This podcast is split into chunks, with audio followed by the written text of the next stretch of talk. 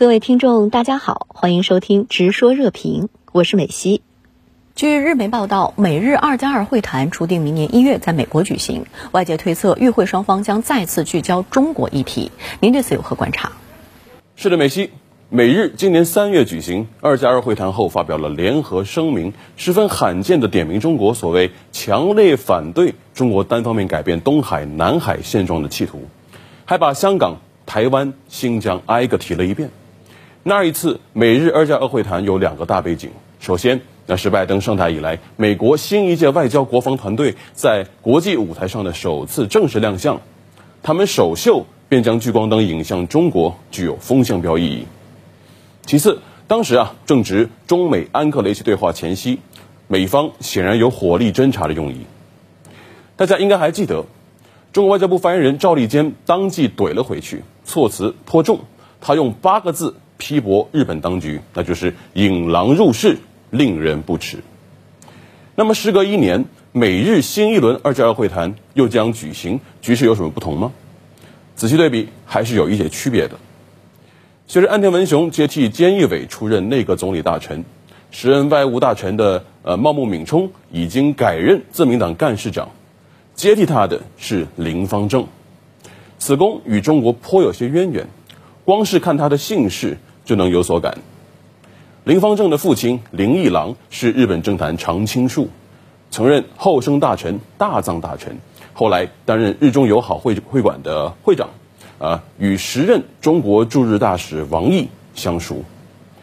林方正子承父业，三十三岁那年呢，出道竞选议员，他是一举当选，后来也曾担任日中友好呃议员联盟的会长。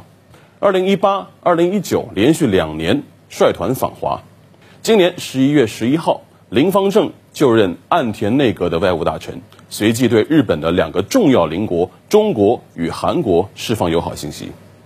十一月十八号，国委员兼外长王毅与林方正实现通话。后来啊，林方正主动在电视节目中透露，正是在这通电话中，他接到了访问中国的邀请。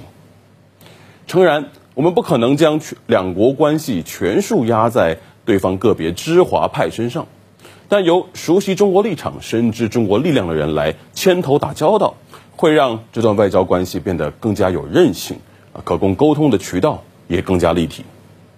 明年恰逢中日恢复邦交正常化五十周年，如果林方正能够在明年实现访华，或给中日关系创造一个可供回旋的窗口期。另一方面，日本首相岸田文雄周六视察陆上自卫队驻地时发表训示称，不排除建设能对敌方基地发起攻击的能力。您对此又是如何看？岸田首相这句话可能会让不少人心里咯噔一下，这可能意味着日本当局啊已经扯掉了和平宪法最后的遮羞布，攻击敌方基地用以在对方国家疆域内阻止弹道导弹。这句话听起来好像十分拗口。但我用军事逻辑稍加翻译，大家就明白，这其实就是六个大字：先发制人打击。先发制人与日本宪法体现的专守防卫完全背道而驰，甚至直接颠覆了宪法第九条中对交战权的否认的表述。安田首相这句话颇有些不装了，我摊牌了的意思，一改前人们的语言不详，切香肠的刀代代相传，见真章的时候就要到了。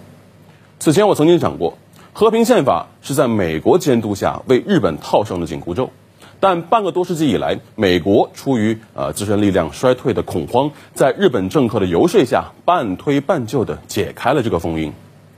近些年来，在美国的默许下，日本采购新型隐身战机，开发远程巡航导弹，啊，改装新型航母，哪一个不是超纲的举动嘛？自安倍晋三以来，日本政府瞅准了。啊，美国在亚太军事存在心有余而力不足的战略疲软，主动贴了上去。太平洋、印度洋、地中海都能看到日本的军事存在。美日印澳四国机制俨然就是一副亚洲小北约的雏形框架嘛。日本冲锋在前，美国看在眼里。日本的小算盘，美国当真看不清吗？我看未必啊。太平洋战争的血腥战训。让美国人早就看透了日本这个民族的底色，只是冷战以来啊，这一主一仆出于这个利益交织，始终在玩着危险的控制与反控制博弈。美国想守住苦心经营半个多世纪的东亚秩序，日本呢则盘算着趁势走向国家正常化，挣脱身上的一系列枷锁。美日需要一个共同的敌人来维系这种互相利用的塑料关系。东亚这些年的热点地区啊，就这样成了美日军事同盟榜上有名的危险区域。